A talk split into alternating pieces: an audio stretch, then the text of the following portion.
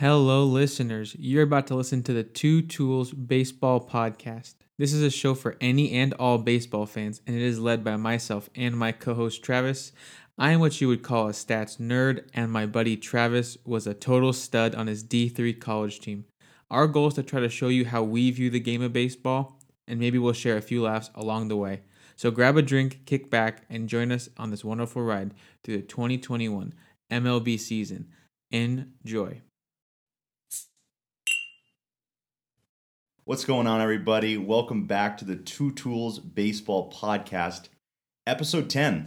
We're, uh, Alex, we're finally in the double digits. Double digits, baby. Double digits, and hopefully we'll be in triple digits pretty soon. Might take Uh, a while. but uh, no, uh, recording today on uh, Monday, May 31st. Happy Memorial Day. Oh, Uh, yeah. Me and Alex both got the day off, so uh, pretty nice. You know, wanted to get the podcast going on today. Uh, nothing too much going on, uh, just hanging out. For the, for the first time, we kind of get to record, uh, I guess, after all the Sunday baseball stuff has happened. So That's right. That's right. We sort of have the whole week to look back on. But yeah, that's, That's right. Yeah. New week, new week to look forward to, and actually, you know, two months in to uh, the MLB season, and so basically today we'll we'll be discussing, uh, you know, basically some of the weekly review stuff that we always talk about every week. You know, what's going on in the news of baseball, anything special that's happened. Um, but basically today, the main por- portion of the podcast will be on uh, the All MLB team so far throughout the first two months. We compiled a team and a list of players um, that we feel fitted from you know who's been the best performers the months of april and may combined. And right now are leading kind of the all mlb team if we had to put it together. Um, of course we'll cover starting pitching and a starting nine as well as a closer. And then also cover uh, you know what our picks right now for mlb awards look like you know mvps cy youngs rookie of the years kind of go over that um, a lot of changes have happened. I mean, since uh, since April, we've uh, we've had p- players go on the DL.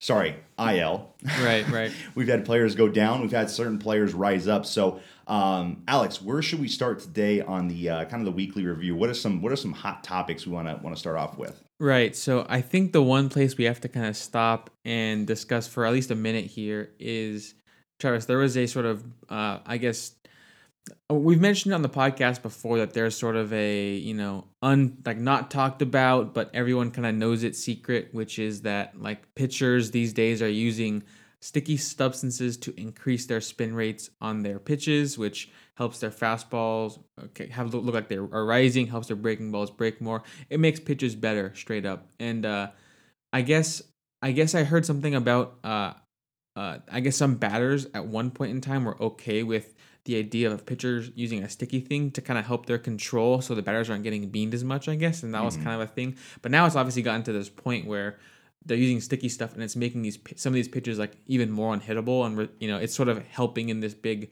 you know pitching surge that we've seen in these last couple of years where these pitchers are getting better and better and It looks you know, like some of those more wiffle impressive. balls that you see out there that'll that'll do things you'll think are impossible. Right, right, yeah. Th- things that things that you know we've not seen before in in, in the MLB. So, uh, for the first time, uh, in, in my knowledge at least, it was addressed. You know, in the middle of the game where, uh, in this new wave of of of you know sticky substances, uh, the umpire came out to Gallegos, the reliever on the Cardinals, and asked him to change his cap. And they asked him, you know, what what what, do you have there? Like what substance? And he said it was sunscreen. And so what I actually heard about that is that you kind of mix sunscreen with the rosin that the, all the pitchers are allowed to use, and it Mm, creates okay. a sticky substance. So the sunscreen is a legal substance, obviously. We're getting a little scientific now in the game. Yeah, so some some mad scientist action. So obviously the sunscreen's a legal substance. Pitchers want to protect their skin. Mm-hmm. The rosin's given to them; it's clearly legal. But you mix them and it makes a sticky substance. So is that legal? Like obviously you're not allowed to doctor the balls, but you know it's using two legal substances. So that's like a whole little interesting kind of side story, I guess. But at the bottom line, Travis, for the first time, an umpire, you know, the first time in this wave, I should say, this like recent wave of, Yeah. of substance Yeah. uh, stickiness, the umpires took action in the middle of a baseball game, and the Cardinals Cardinals head coach was not happy about it. He was uh, very upset that like this is not the time and the place. My guys are you know good about it, and pretty much kind of saying that like there's other guys you should be targeting is the message I received. So, Chess, what'd you make of that whole kind of debacle? Yeah, you know, seeing the past couple seasons, I mean, some of these pitches, some of these sliders, some of these sinkers. I mean, I, I look at guys like, you know, Devin Williams. He throws, I think he throws pitches that I just feel like He's I- making up. Yeah. I, I I don't know how you can throw that. I mean, it- the, the ball cuts so inside on righties, and then on left on and then on righties again. It just you'll throw a slider that just totally disappears and breaks away. Um, but anyways, you know, with the whole situation, it does suck because uh, you know Cardinals got targeted, and you know Mike Shildt was kind of just saying, you know, now is when you do it. Like, why do you randomly pick my guy for having sunscreen and a rosin bag? You know, two legal things we're allowed to use in the game, and you know. If it makes a substance, okay, but you know we're we're, using the, the right things that we're supposed to be using. You see substances on people's necks with pine tar, uh, but you know yeah, I, I don't really know what I would say on this stance, just because uh, you know we have. I think we have to see a little bit, take a little bit of a deeper dive into it. Um, you know, batters allowed to use pine tar for their bats because they don't want to. You know, they don't want to slip and let go of the bat. Mhm. Um, it's just it, it'll be interesting how it goes. It's kind of a, I guess it's you could say is this kind of like the PEDs, the the PED era now for the pitchers, but they're Right. using substances that are of course not injected into them or they're taking substances, but.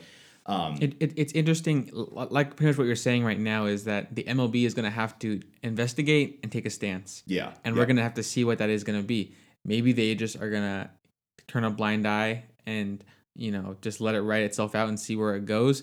I feel like the nature of the MLB, like the whole steroid thing, they let that go for a little while because I feel like the offense was exciting.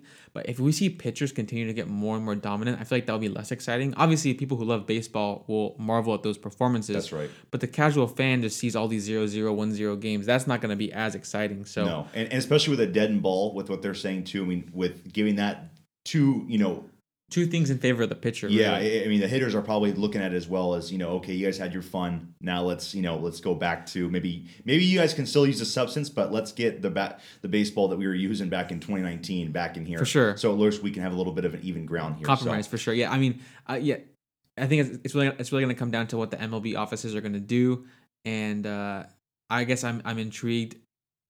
I'd be so shocked if we saw like the similar level of like um, backlash like the PED era. Like imagine if all these guys started getting like suspensions. Like, Yeah, I don't really yeah. see that happening, but like, could you imagine if all the if all the best pitchers just started getting like uh, No, like, exactly. sixty game or whatever? that or even if I mean I think the the biggest thing is you know we're we're not gonna I mean you, you just you, yeah you got to you got to take a stance and, and see where this thing leads but I mean yeah exactly I, I mean I don't think this is definitely something that would be you know suspension you know a suspension or anything like that because I mean, we're hearing names of the best pitchers in the game Degrom some of these other guys that are doing it and so uh you know we'll just have to see how it goes but you know it's kind of a it's kind of an in, interesting situation um it's early in the kind of investigation of it all but yeah, we'll see how it kind of turns out and see what the rules are. Maybe the MLB is just like, well, I mean, sunscreen and a rosin bag, we can't tell you no. So I mean, it's yeah. kind of just like if you guys, you know, if, if I mean, you still got to throw strikes, you still got to pitch, you still got to blow 95 past batters. So Yeah. you know, good luck. That's that, that that's my kind of point of view right now. Sure. Yeah, I, we'll have to wait and see uh, where it goes, like you said. Um, I guess we can continue kind of transitioning, just just to kind of highlight a few little moments that we saw this week uh, before we get into the the meat of the episode. Uh, Travis, there was a certain play that involved uh, Javier Baez Don't. oh. uh, and the Pirates' infield defense. Uh, would you like to kind of walk us through that just briefly here? I'll walk you through it because it was a. I don't even think it was in a high school level play. It was it was little league. Right. Um, another, you know, bonehead decision by the Pirates first baseman, not knowing. I, I don't know how many outs he knew there were, Right. but But two there, outs. but there were two. two outs. Ground ball hit to third base for the Pirates. Throws over to first base, a little offline. First baseman catches it right in the uh, base running lane, and you think, okay, just go step on the bag. You know, inning over. No, no harm. Nothing, nothing done. No, he decides to run him down, and this is actually a situation I, I almost, I almost swore that a batter was called out when going to first, and he's running backwards. I, for some reason, I always thought that was like you Huh. couldn't do that, and so I, I knew you can do you, you can do that when you you're, when you're going from first to second, second to third, or Yeah, third to home, getting a pickle. But I always thought that there was actually a rule from home to first. You have to go. You have to go. You know, Forward. you can't go backwards. Hmm. And so it was interesting that that happened. I mean, it, it's fun, kind of funny how you literally learn things, you know, almost every day or every week with baseball. Uh, and yeah, first baseman, I I just don't know what what he was thinking. I mean, he'll have that moment to live with for the rest of his life, and you know, it, it's just sad. And it- I mean, it was smart awareness on Javier Baez. I mean, getting in kind of a rundown pickle, and then he's almost back at home plate, and instead of going and just running at him and tagging him, he flips it to the catcher and it's a high flip and the guy slides home and, and at, from third base and is safe. And yeah i i, The- I just don't like- know what to talk about with that play. It's yeah, li- li- like you mentioned, it's the the play was completely fine that you ran Baez all the way back home, but the second you flipped it to the catcher, it makes no sense because does, there's yeah. there's two outs Mhm. and the force is at 1st Mhm. So you can just either tag Baez even after the run scores, Yep, or you yep. can go run and tag first base even after the run scores, and the run will not count. that's right So that's right it really just comes down to the fact that you ran you ran the runner back home after he ran almost all the way to first, and then you sent the ball somewhere else, and that Yeah. that, that, that was your that was your biggest mistake of all because you could have still just tagged them after the runner slid in. Total And- brain fart, and and the fact that it was the Pirates as well just kind of makes it seem like okay, this is like this. there's no hope This is last place team that just traded away their two best pitchers, and obviously they're they're in a rebuild mindset, and they're also in probably like a draft lottery mindset. Like you know, what kind of pick can we get um, going into you know the next offseason? So that's right uh, but you think a guy that's starting on the field for Major League Baseball should know, you know, Yeah. a little bit of IQ, you know, Right. And, sh- and you know, this The- is this isn't his first time around the block with playing baseball, so right, yeah. The saying is that is that players don't tank, but front front offices do, or Mhm. coaching staff do, or whatever. But yeah, this player, you know, no idea why the. And then, yeah, I, I'm surprised like not even the catcher or someone was yelling at him like, you know, just go to first, go to yeah, first. yeah, yeah, like yeah, just every- go it, one. It seems like outs. it seemed like everyone was like just confused, and you know the the the Cubs, uh, I guess, situational base running just took advantage of it. So Yeah, no, exactly. Crazy moment. Exactly. And also, one last thing I want to talk about before we get into um, the all MLB teams. Um, you know, we're seeing a lot of kind of. I I feel like this season, especially, we're seeing a lot of you know things on social media about you know umpires and balls and strikes this season. We're seeing yeah, uh, you know, I think the past two or three seasons they've actually implemented a you know a virtual strike zone when you're watching the game. They, Yeah, used, the they used to not do that. They Right. used to just you know it just be the catcher and you kind of would just trust the umpire. But now they said, you know what, we're going to put that there for the average fan so they can actually see and you know and actually we can all grade the umpires based on their calls, you know, balls and strikes. But we've seen a lot of pitches lately that have been you know two to three inches out of the strike zone that have been called strikes, or we've seen pitches that have been, you know, right on the corner or even hitting the zone that have been called balls, the opposite call from what they're supposed to be. yeah, Um, I guess right now it's making more of a case for robot umpires or some sort of technological help to the umpires when they're making balls and strikes. Of course, that's probably one of the toughest decisions when it comes to the umpiring of Major League Baseball. Um, nobody's perfect, of course, and so it it's just interesting. What what right now? I mean, what what's your opinion on that? What's your kind of mindset when it Yeah. comes to that sort of thing? yeah. So I guess in its current state, I think something definitely needs to be done because there's just too many times where I'm watching a game, and you know the this even though a ball and strike, they say it'll kind of even out over the course of a game, right? Like yep. He makes some bad calls against the Angels. He makes some bad calls against you know the A's, and then over the course of the game, they kind of will even out in that kind of you know in the series it'll even out, but long term, blah blah blah.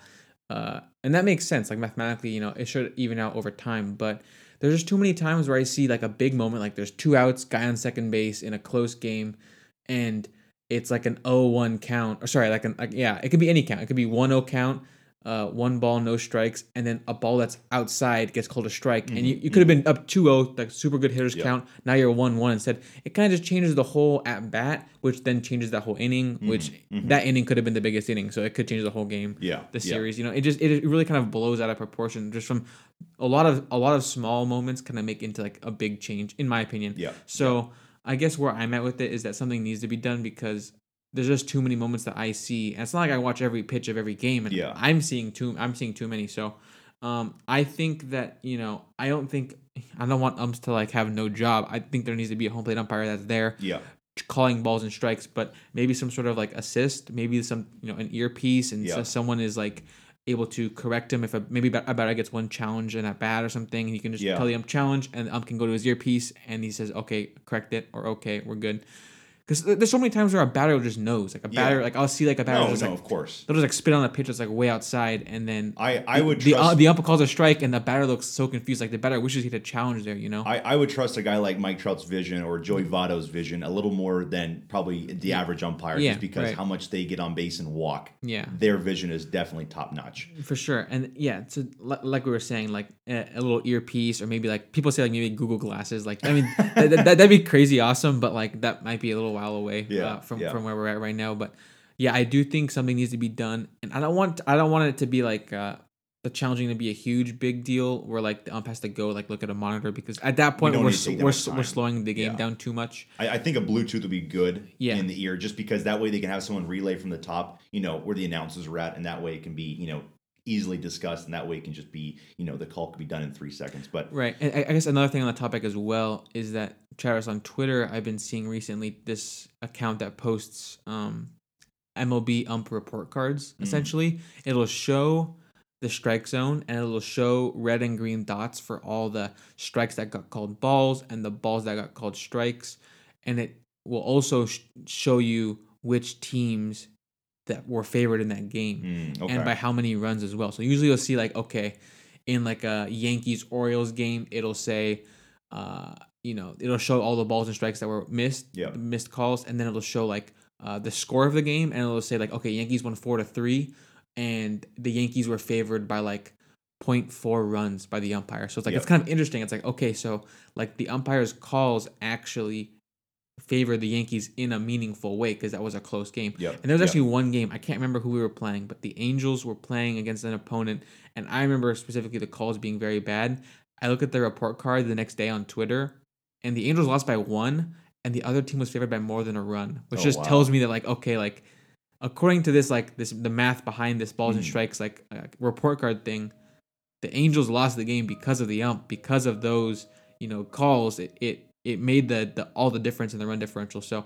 I think something needs to be done. I think we're kind of on the same page on this. I assume. I, I I'm, I'm I'm on the same page when it comes to that. I'm also when it comes to also balls and strikes, um, you know, I think a lot of umpires too will will, you know, they don't have that little virtual strike zone. They have they have you know when they when they are you know um, umpiring behind home plate, they kind of have to make that strike zone you know in their own eyes, kind of seeing Yeah. where it's at. So you know, there are certain calls where I will say, oh man, that's right right off the corner, or, you know, right on the corner, and they might not be called balls or strikes.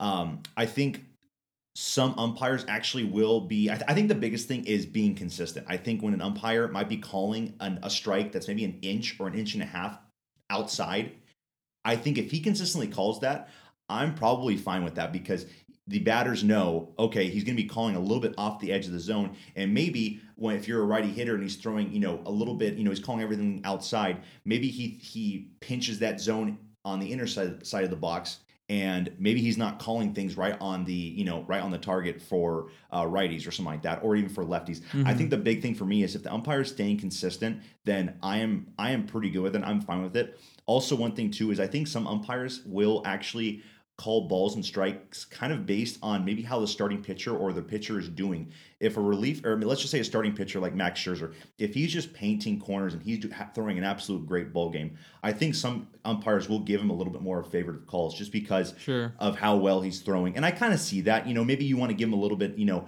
of, you know, benefit the doubt. But if you're like Jose Quintana and you're having eight walks in a game, umpires are probably going to make you throw more balls down the strike zone because you know what? I'm not going to give you that corner call because you're You're not hitting you're so wild today. And Yeah. so I see that too where I'm kind of like, you know what? I can see as an umpire too telling you know a pitcher maybe before the start saying hey you know i'm the kind of guy where if you don't if you don't hit your spots very well or let's just say you're you're you're wild i'm going to make it possibly a little bit harder for you to get strikes because i want you to be you know i want you guys to get your you know control down some guys i know um some guys i know kind of are, are, are like that I, I'm, I'm pretty sure some umpires are, are very much on that side of you know if this guy's going to be sporadic and wild i'm i'm not going to give him some of these close calls that i'm Yeah. going to give some of these other guys who are throwing you know control great you know great at hitting the corners and so um it's it's kind of an interesting thing but i i, I will say i've seen some cold strikes where they're three inches out of the zone and it's like okay for like There's no guy like- argument. There's no argument about for that. a guy yeah. like Rendon, I'm like, how are you going to hit that? You need a 37 inch bat to hit that pitch, and so it is a little bit like, okay, that's a little bit kind of on the yeah. Angel Question- Martinez or Angel Hernandez Yeah. side. You know, Yeah. you can't you can't kind of be you can't be doing that at all. So um, it is it is you know and sports are just you know the one thing about sports that makes it fun is it's all been it's all judged by you know human beings and it's Yeah, there's And- always a level of subjectivity to and, it. and you look at even basketball, football. You know, at least now they have challenges in most of all sports, which is really nice. yeah, Um, but you know what? It, that, that that's what makes it kind of interesting and fun. And you know, maybe there's not there's not there's not perfect there's not perfect people in the world. So some of these games can't be ran you know in a perfect fashion. But um, but yeah, some of the calls I will say, yikes. You know, right. I- earpiece is definitely needed. I think on some of those plays. Yeah, I think We'll, I think we'll head that direction in the future. Uh, I don't know when, but based on what we've seen this year, hopefully it's sooner than later. Yes. All right, Alex. Uh, time to dive into the All MLB team, and I'll actually clarify it for the listeners as well. Um, me and Alex, we did this. We did these, you know, these starting nine teams based off of the numbers from April and May. So it's not just May numbers; it's going to be a com- combination of April and May. Right. Some guys might have had stellar Mays that might not have just like made the list. They For might, sure, They for might not have made the list, but some guys have had complete two months, or some guys might have only had you know an insane April And it maybe, was good enough. Yeah. maybe an okay May, but it's good enough to stay on Yeah. the on, on the starting nine list. But essentially every month going forward, you and I want to at the end of the month say, okay, right now if the season ended, what would our all MLB team Exactly, be? exactly, and, and, and that's the main point of it right now too, and especially with the award, eh, awards as well. We'll go over that as well. Going, you know, who right now at the season ended today, you know, hey, it's been two months, and Who's a two month MVP? th- th- Yeah. this is pretty much like the last season. You know, it's been about fifty something games played this season so far, and so just Mm-hmm. imagine this was twenty twenty last year, and these are the guys right now Yeah. we'll dive into. But um, we'll start at position number one, catcher. For that, I will start with you to see who is your All MLB starting catcher right now. Okay, Travis. Um, I will go first. My catcher is Mr. Giant Buster Posey. Wow. And okay. I, and I think that that pick just makes a lot of sense for a lot of reasons. I'll start off with his slash line, uh, 331 batting average, 415 on base, 613 slugging for a 1028 OPS. Um, I think, and also 10 home runs, I'll add 10 home runs for a catcher, which at this point is super good. Um, Travis, he's had a very impressive resurgence. Um, a few years ago, that cat, uh, his batting skills were kind of waning, and he was almost looked like he was due for a, tr- a transition to first base. This season, it's been all catching, and he's been good at it. His defensive metrics show that he's, you know, uh, at least doing a positive impact. He has one defensive run saved, and he's positive in framing. He's 0.7 framing, uh, according to Fangraphs. So, um, if the defense isn't, you know, terrible, and with that kind of bat, I have to give him the nod. And he's also like his team is winning, and he's probably the most impactful player on his team outside of their really good pitching right now. But uh, that's another thing. Buster Posey is also uh, in charge of a really talented staff right now that's doing great work for the Giants. So, and he's the catcher. He's you know sort of you know he seems like he's the captain of the ship. So. Buster Posey has to be my pick. Uh, Travis, how about you for catcher? You know, it's interesting. You know, that's actually a great pick because he has been, you know, had a crazy resurgence year. You know, all around hitting. I think he's back to almost his MVP form in 20, uh, 2012. But um, I'm actually going to keep and stay with Carson Kelly Okay. on the Diamondbacks. So Okay. it was definitely between those guys. I think another guy too that really is kind of you know being sneaky when it comes to. Uh, you know, not on the not on the percentage stats, but you know, RBIs, home runs is Salvador Perez. He's having a great year as well, and so Yeah. those are three guys I like to keep an eye on. But Carson Kelly right now, um, he's one guy that actually has been banged up in the month of May. He hasn't played that much, so that's why I kind of kept him because I think he had a pretty unreal April, and so that's why I kind of kept him on my All MLB team right now. Hasn't had hundred MLB at bats this season yet, but um, so far, I'm of course with the um, with the with the you know numbers. He has a 1.7 WAR right now on Baseball Reference, and um, right now Buster Posey has about I want to say about 25 to 30 more at bats than Carson Kelly, and he has a 1.8 WAR. And so I look at that and I'm like, okay, you know, Carson Kelly has less at bats, but he still put up an insane WAR season Yeah. or WAR month in the month of uh, April. So I kept him on that. Um, on base is still insane right now 404 or 443 on base, uh, 525 slugging, um, almost a 970 OPS and a 167 OPS plus, still going off. Um, I think one thing too with him is that he actually has pretty good speed on the base pass as well with Carson Kelly. Um, all the numbers are still lining up to be having a great season, a 300 average. I think right now it's him and Posey definitely are in the you know conversation for you know uh, best hitting catcher. Probably going to be you know those two guys for the Silver Slugger for the catcher this year. Sure. Um, but I kept up with him. Um, some of these guys, you know, I think that could be their last season, you know, or not in the last season, last month on this list, just because, you know, they might have started out the gates hot, but we'll see what happens. Most, of course, you've seen all the batting averages go down. No one's hitting 400 anymore. Yeah, Um, you right. know, numbers start to kind of decrease and get back to their normal self. But yeah, I still have him as my starting catcher. Yeah, I so respect it. I respect it. so uh, let's move to uh, to first base, and Yeah. I don't think we're gonna have uh, too much of a you know different opinion on this guy. I right hope now. I hope not. No, no, no. So Who, who, who do you got? You can start. okay, so uh, uh, his dad played for the Angels, uh, and now he's just going off, and it's uh, it's Vladimir Guerrero Jr. So uh, Vladimir Guerrero Jr. right now is just, I mean, on another planet right- now with with hitting the baseball. Um, 16 home runs, currently tied for the major league lead. Um, and you know, not only hitting home runs, he's also getting on base. 430 on base right now. Uh, uh, like I said, 16 home runs, a 323 batting average. Um, I mean, he's doing things that are stupid right now, and, and I think you would agree with me. He is definitely in the top three, if not top two, um, for AL MVP right now. Odds he is looking so good. Uh, he's kind of coming out to that form as we saw. Um, you know, most people predict. You know, we saw him in the minors a couple years ago, and he was you know Yeah. hitting insane. You know, I mean, one of the guys that you you look at and you're saying he looks like he's playing wiffle ball out there, but Yeah. he's playing actual baseball. So, uh, yeah, I mean, I'm, I'm gonna I'm gonna think you have the same one, but Yeah, I'm gonna go ahead and reveal my first base pick. ooh, It is Vladimir Guerrero Okay. Jr. Uh, like you mentioned, the he's well, he's hitting a, a 323 average, which is great. But like like you mentioned, the 430 on base it leads the American League. The 634 slugging leads the American League. A 1065 OPS that leads the MLB amongst qualified hitters. Um, you know, people who have hit enough to be you know considered qualified, enough at bats, and uh, and all that. And then 194 OPS plus, which also leads qualified hitters in the major leagues. Um, like you said, 16 home runs. He's just put together a, a- an absolute MVP season. Um, we'll have the MVP conversation later on, but he has, to, yeah, he's in the top of the race. He's in the top pack of. He's he's totally in the hunt, and you know, some could argue he could be even be, even be the favorite, but we'll get there when we get there. Um, also on Guerrero Jr., you mentioned how he was tearing it up, and we kind of saw this coming with him. Totally agree. For the longest time, last couple seasons, people kept talking about how his exit velocity was crazy. He just hits Yeah. the ball so hard. His hard hit percentage is so high. He's always crushing the ball, but he just you get a, you get a launch angle to that, and then yeah, then you got exa- something, ex- something serious. Exactly. It was too many hard hit balls on the ground, pop ups.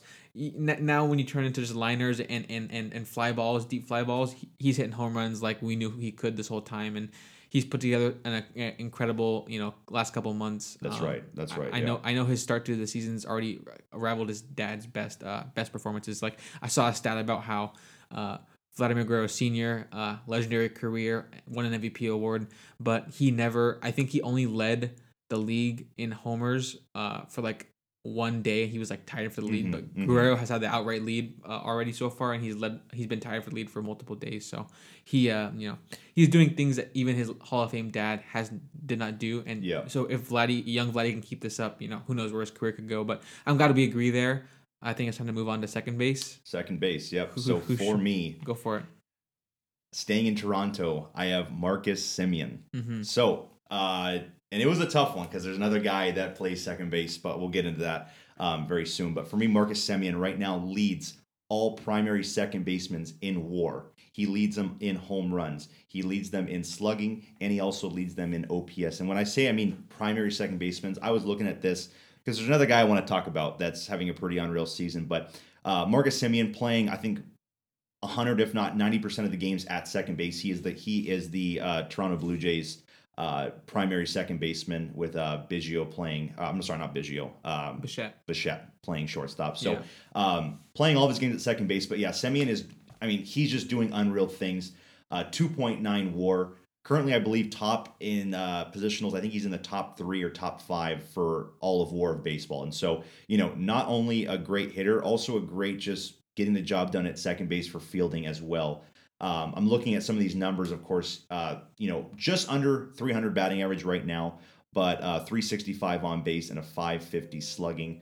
Um, he has about a 915 OPS right now. But Semien, I mean, he's just doing it at the plate when it comes to home runs. I feel like I always see him um, on a, you know, every week he's hitting two or three home runs a week. And, you know, just being a nice uh, leadoff or second uh, hitter in that lineup for the Blue Jays to pair with Vladdy Guerrero hitting third. So I have Semien there just because I think the I think WAR of course is a very good thing to measure. Of course, some people on, and so having a middle infielder have a high WAR like that, um, it's very impressive to see. Um, you know Marcus Semien because I think we all agree. You know he was just he was a good shortstop in Oakland. I don't think he was ever really elite. I remember he had that one top three MVP voting year that was Yeah. kind of just like wow. I mean, I think DJ LeMahieu got less votes, and it was like Semien. But I remember he had like an eight point something WAR, and it was like wow, like he was up there with Trout with WAR. I mean, how, how is that even possible? But Right. he's just kind of a sneaky, gets the job done. Uh, Middle infielder, and so I, I kind of value that. And so right now I'm going to add him, and he'll be my uh, second baseman for the uh,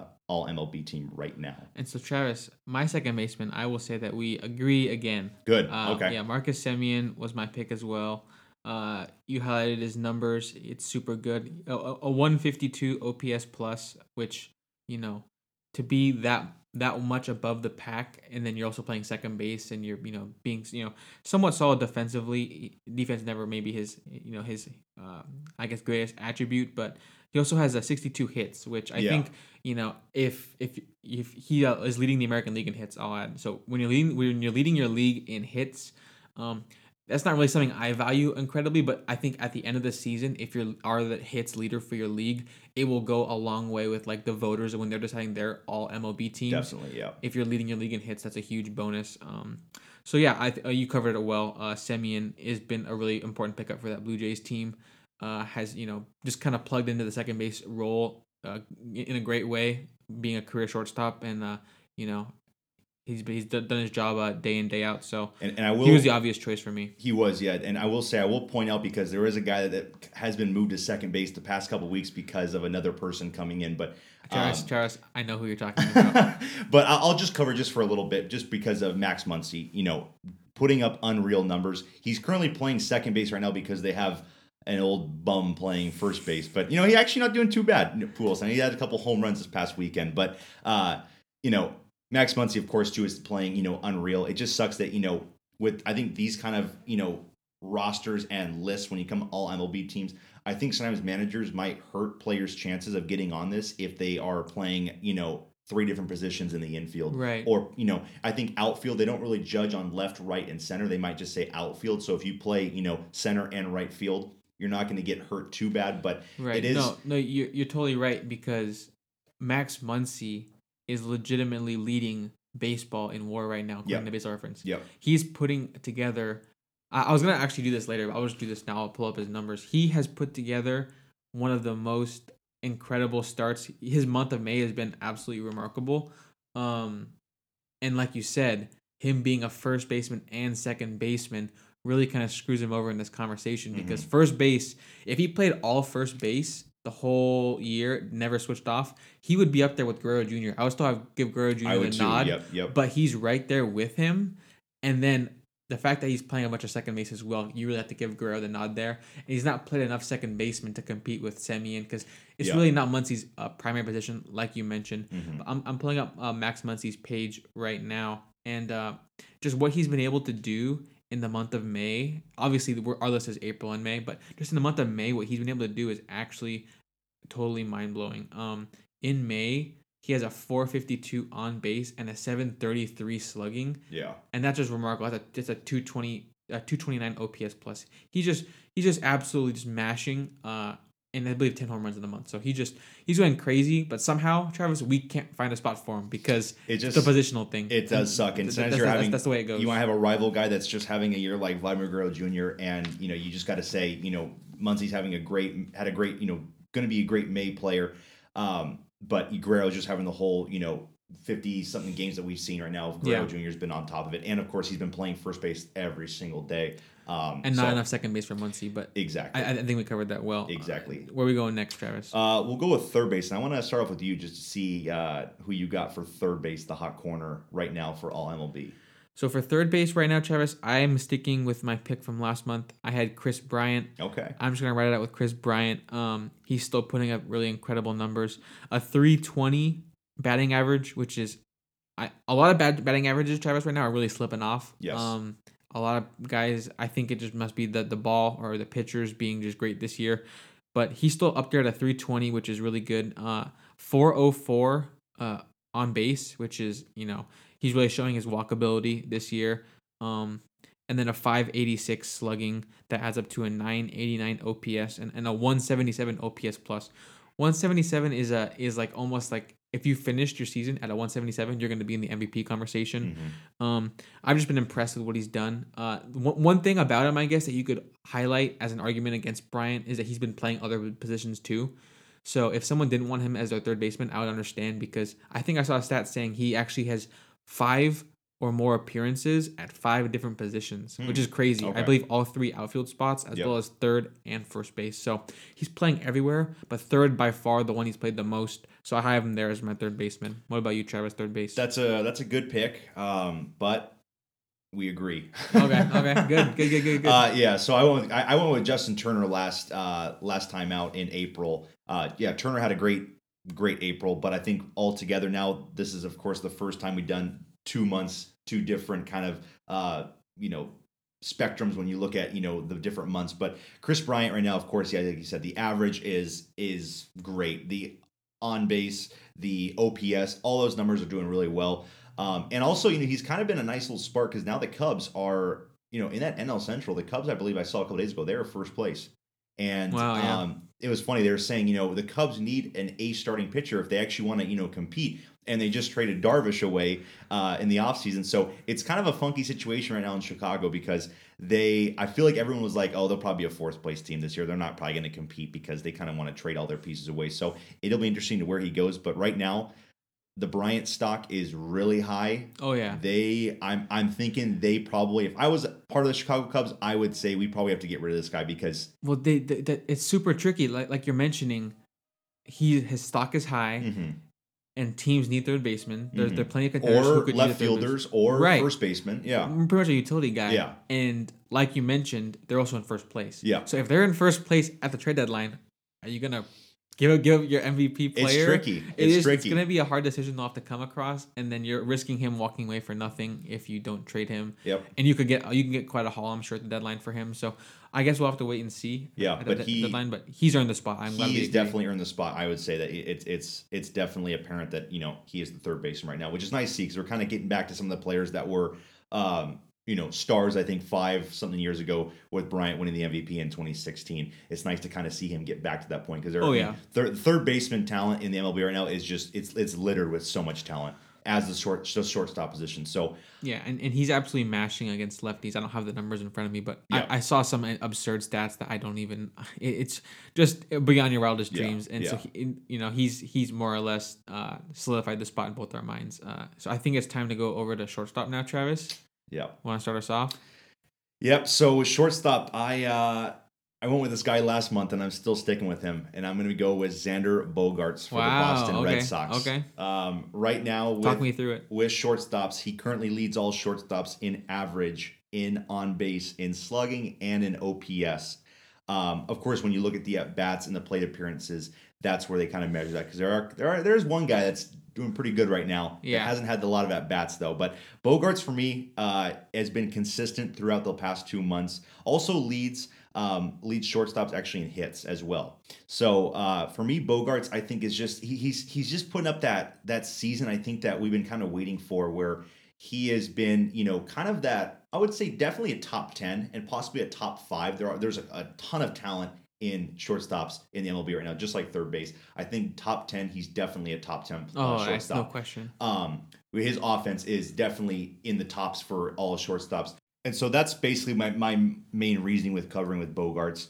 Alex, I'll, I'll turn it over to you. Uh, let's see, uh, you know, you probably have a different shortstop possibly than maybe last month, but I want to see who you got now for your shortstop. So uh, we actually went a different way this time, Travis. Okay. Uh, I'm actually going with Fernando Tatis Jr. as my uh, All MLB shortstop as of right now. Uh, li- like you, like you, you kind of alluded to, not the same uh, number of plate appearances as Bogaerts. Not uh, not you know has had some injury uh, issues, missed some time, but despite all that, his uh, numbers are still very impressive to me. I'm talking about a 299 average, a 380 on base percentage, a 694 slugging, and that leads the MLB. Um, obviously not the same number of reps as some other guys, but when you're leading the MLB in slugging, that just tells me as a shortstop i'll add as a shortstop leading mlb in in in like pretty much power hitting that's super impressive. That's for a 1074 uh, ops and a 202 ops plus.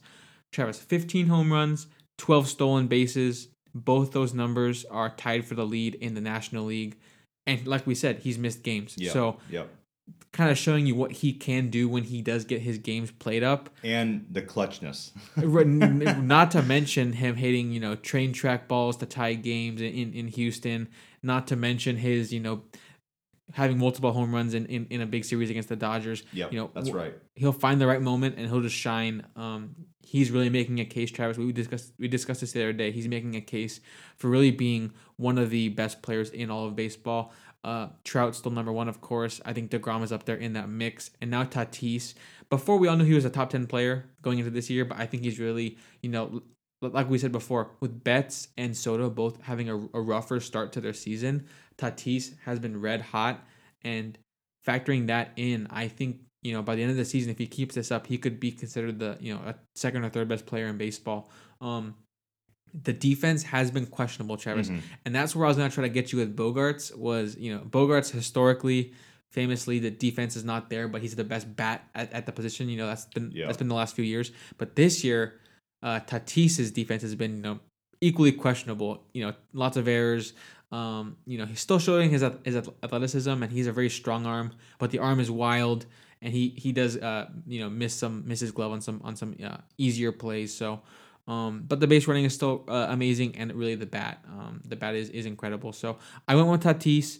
Uh, I think you understand the argument. Uh, I think you're probably good with it. but- Yeah, yeah. The bit, the, the, tough, the tough thing, of course, and I mean, it, it's going to be insane when this guy is, you know, fully healthy and he's playing every single day because that's what we need to see. Yeah. Um, I will say with the short games, you know, it's he hasn't played as many games as some of these guys, but he's still putting up, you know, 15 home runs and still leading the NL in stolen bases or tied. and and he has a 2.3 baseball reference WAR. So Yeah. e- even though he, the defense has been questionable, and even though the games played is less than some others, the WAR is still MVP like. So Exactly. I, I, exactly. I went with him. Okay, okay, and, and that's definitely uh, very fair. And he's, you know, I, I think next next month, I think he'll be easily Yeah. on everybody's. Yeah. Yeah. Okay. top. Cool. Cool. Cool.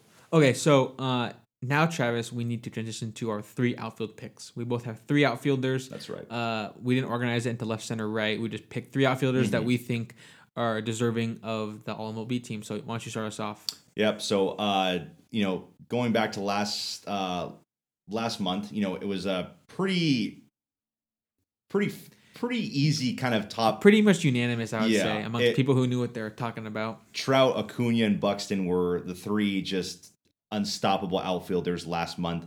And so it, it's my, my mine's changed, but not not too much. But uh, I'll kind of highlight it right now. So one outfielder that has uh, been new to my list, and that's going to be Nicholas Castellanos for the Cincinnati Reds. Um, I'll cover in just a sec. Uh, second outfielder is uh, it's actually going to stay with Ronald Acuna Jr. Um, with what he's done, and then uh, last, this is kind of a surprise. Um, I kept with Byron Buxton of the Minnesota Twins. And so I'll kind of cover why I kind of chose those picks. But I'll start with Castellanos. Castellanos right now, uh, 2.8 war. Um, I think that's currently tied for third, if I'm not. Uh, um, let me check one sec. Yep, tied for third, of course. Good. Uh, so tied for third uh, for all of MLB in position players war.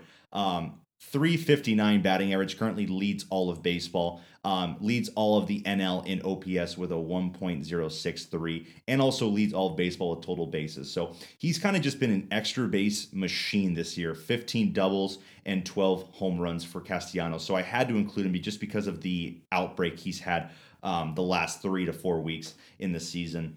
Um, next guy was Acuna. I still think Acuna is still going to be, uh, you know, up there with the MVP voting. He's just, you know, he's kind of just a, a hitter that's going to be um, doing it all. You know, when it comes to getting on base and then also stealing bases, you know, hitting for pop, hitting for home runs.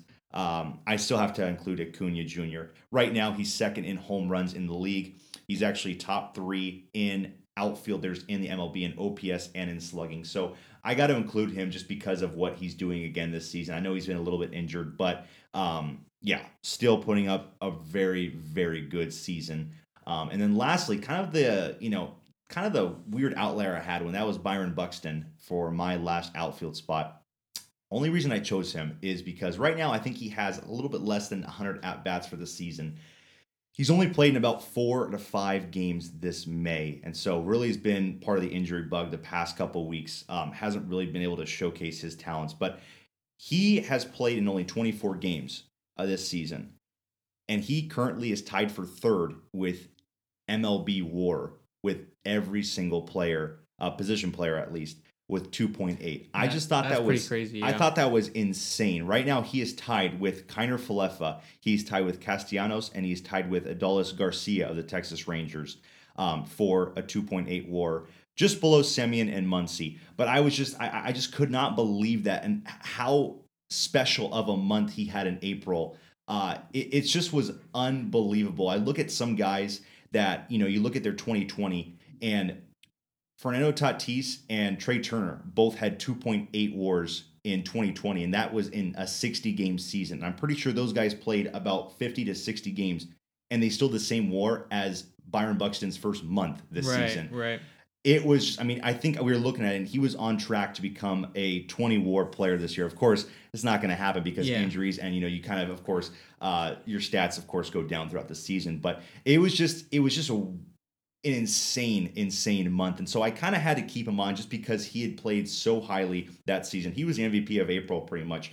And so um, I had to keep him on. And, you know, I think that's uh, that's fair because I think with the the war leaders, it's just insane to still be up there with that and still be so impactful on defensive side and on the offensive side. But I'll switch it over to you, Alex, for your top three or for your outfielders. Right. So my three outfielders of choice, we actually have some similarities and some differences. So I'll start off the same way you started off. I'll go Nick Castellanos.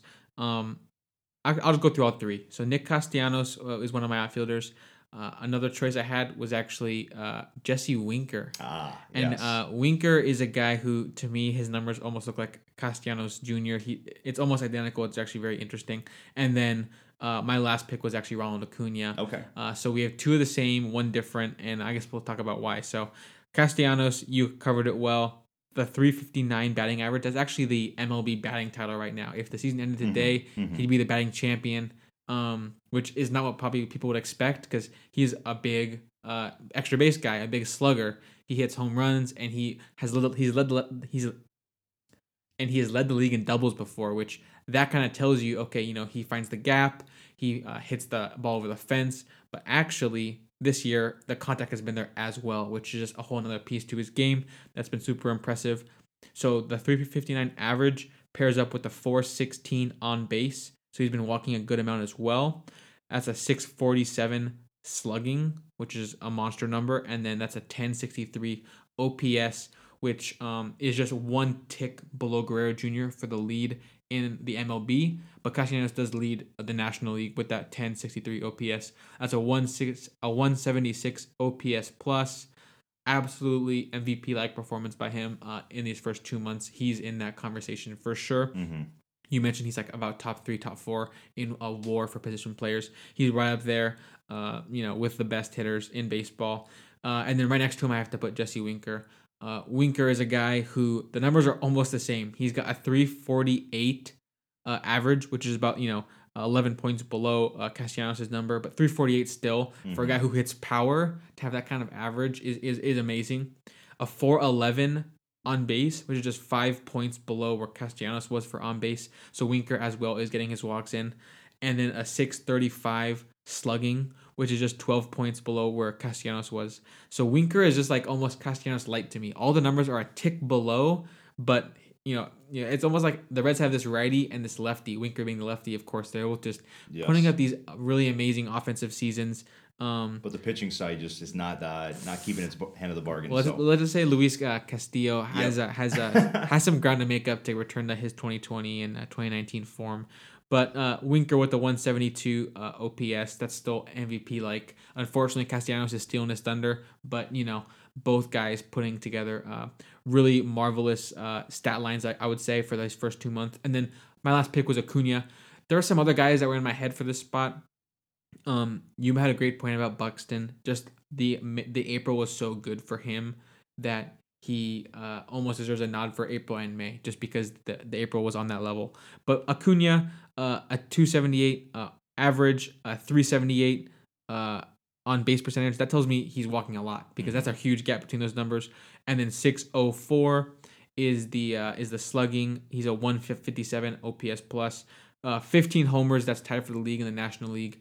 Travis, he's missed some games, and he's also tied for that lead in the home run. So That's right. He's That's really right. a guy you could be looking at for like a, a home run title this year. He's definitely going to be in that mix late in the season.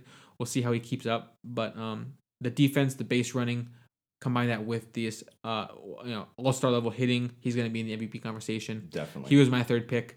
I guess I guess on that Buxton conversation, we'll kind of highlight that a little bit. Uh, so Buxton was your choice, and the WAR was crazy, and I think a lot of that has to do with his amazing defense. Mm-hmm. Yes. He really is. He's possibly the best defender uh, in outfield in all of baseball. Mhm, Uh, And then this, the speed is incredible too, which kind of factors in there. that with a as well. combination of the power that he was putting up in the month of April was Oh, yeah. just I mean it was it was almost it was almost unreal. I mean, you're almost putting up Yeah. Barry Bonds, Mark McGwire, Sammy Sosa, but you're also have one You're of the best defense. You're playing Willie Mays, yeah. Yes, It's- exactly, exactly. And so when you put up an, an- a, s- a month like that, your WAR is going to be through the roof, and you know it's not going to you know stay that way for the whole entire season. But as we're seeing right now, but yeah, I, I I think that was one thing I looked at and I was just blown away that he was that high on the WAR scale, Yeah. and he has. I think he's played four games this month. And, and, and- the big thing between, uh, you know, Winker was my choice and Buxton was yours. That's the difference we had in the outfield. Winker is not the defensive guy that Buxton is. yeah. He's quite the opposite end of the spectrum. Uh, but the offense was incredible, and Winker has played uh, way more games, more PAs. So I went with Winker. You went with Buxton. Both are good choices. Um, there's some other guys that just missed the cut as well, but we can kind of cover uh, some of those guys later on. Definitely. I think it's uh, time to switch over to DH. Uh, where are you at with that, Travis? So DH, uh, you know, I think there's really to me, I think there's like two guys that are are definitely in the race for that. You know, I I just I went with Shohei Ohtani. Wow. And so I, I went with Ohtani, you know, Oh. And, and and for me it's him and JD Martinez because JD Martinez is having an absolute unreal season.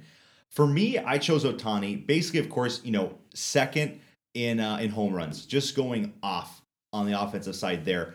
Um, and I think for me with Ohtani, that's really special is that you know not only probably has some of the best raw power in the game, but when you're up there at the plate, he's hardly ever going to ground into a double play if he ever does hit the ball on the ground, which we don't see very much.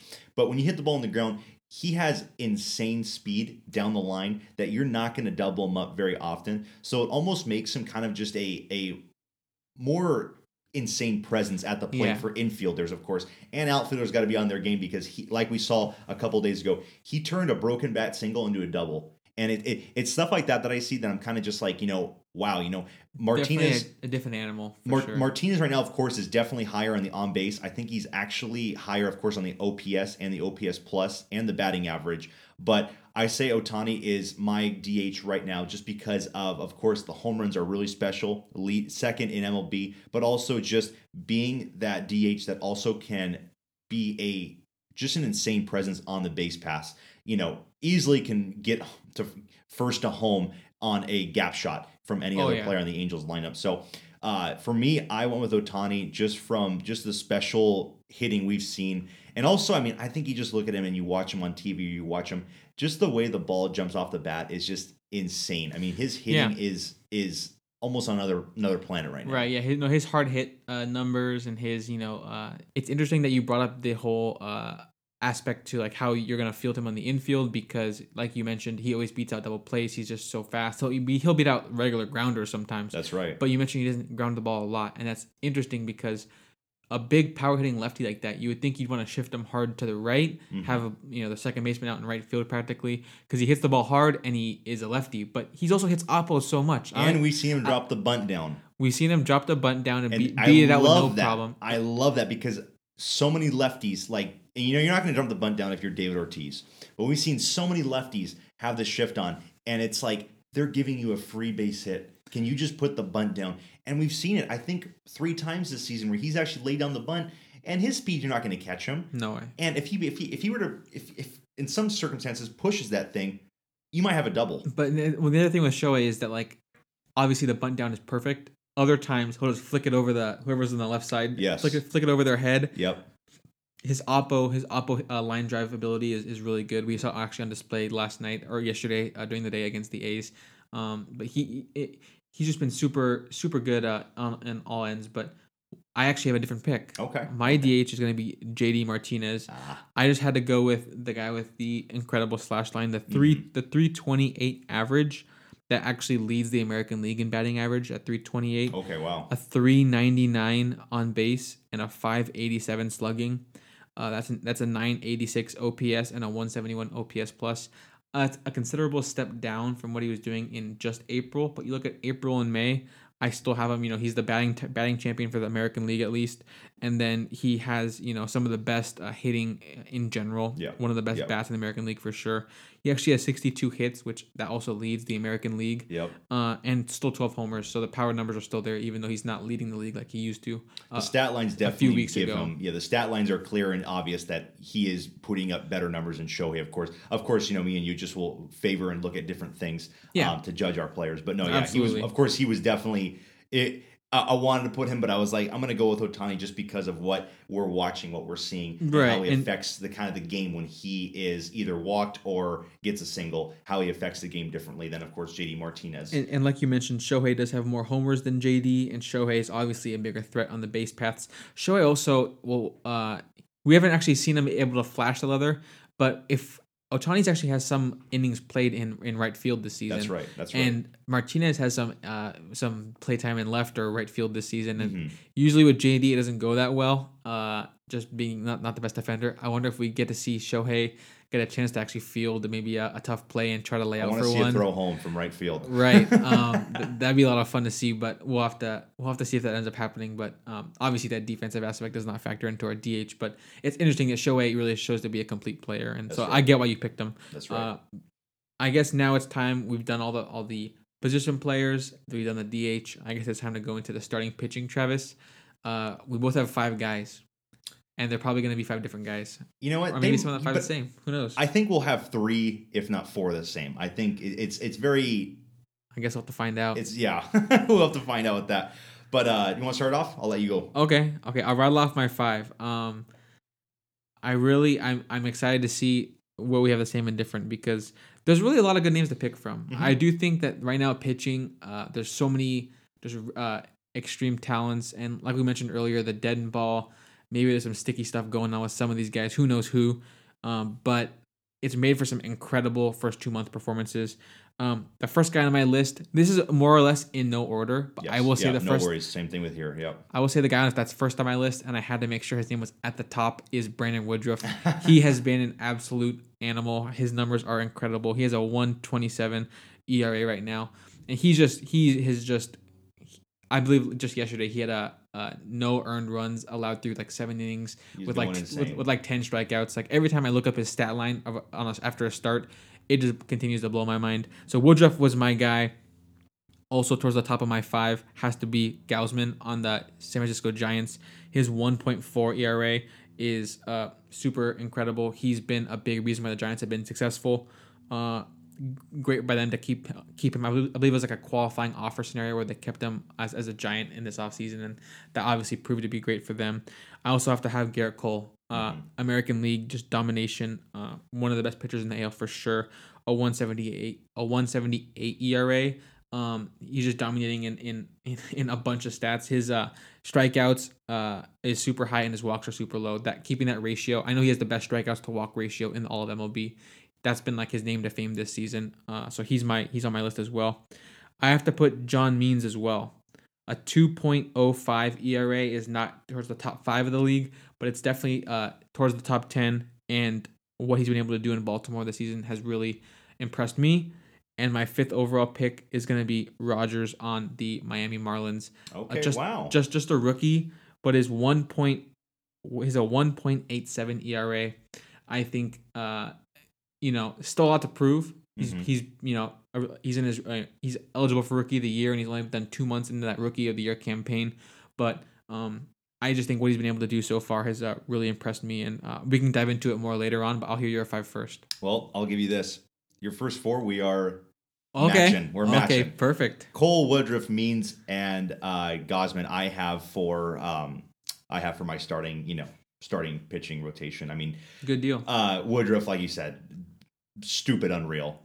Cole, consistent dominance when I see him. John Means, a very nice surprise and a very you know refreshing thing to ha- you know to have him in the AL East in such a pitching dominant division. I would say. Um, so John Means, of course, too, and uh, Kevin Gausman. I mean, insane numbers. I would say too. You know, six and zero, a one point four zero ERA on the season. Uh, just putting up insane numbers. I would say he's right there with Woodruff. And uh, one more guy uh, that I'm not going to forget about, and that is Jacob deGrom. So Okay. I yeah. still kept on. I'm still on the deGrom train.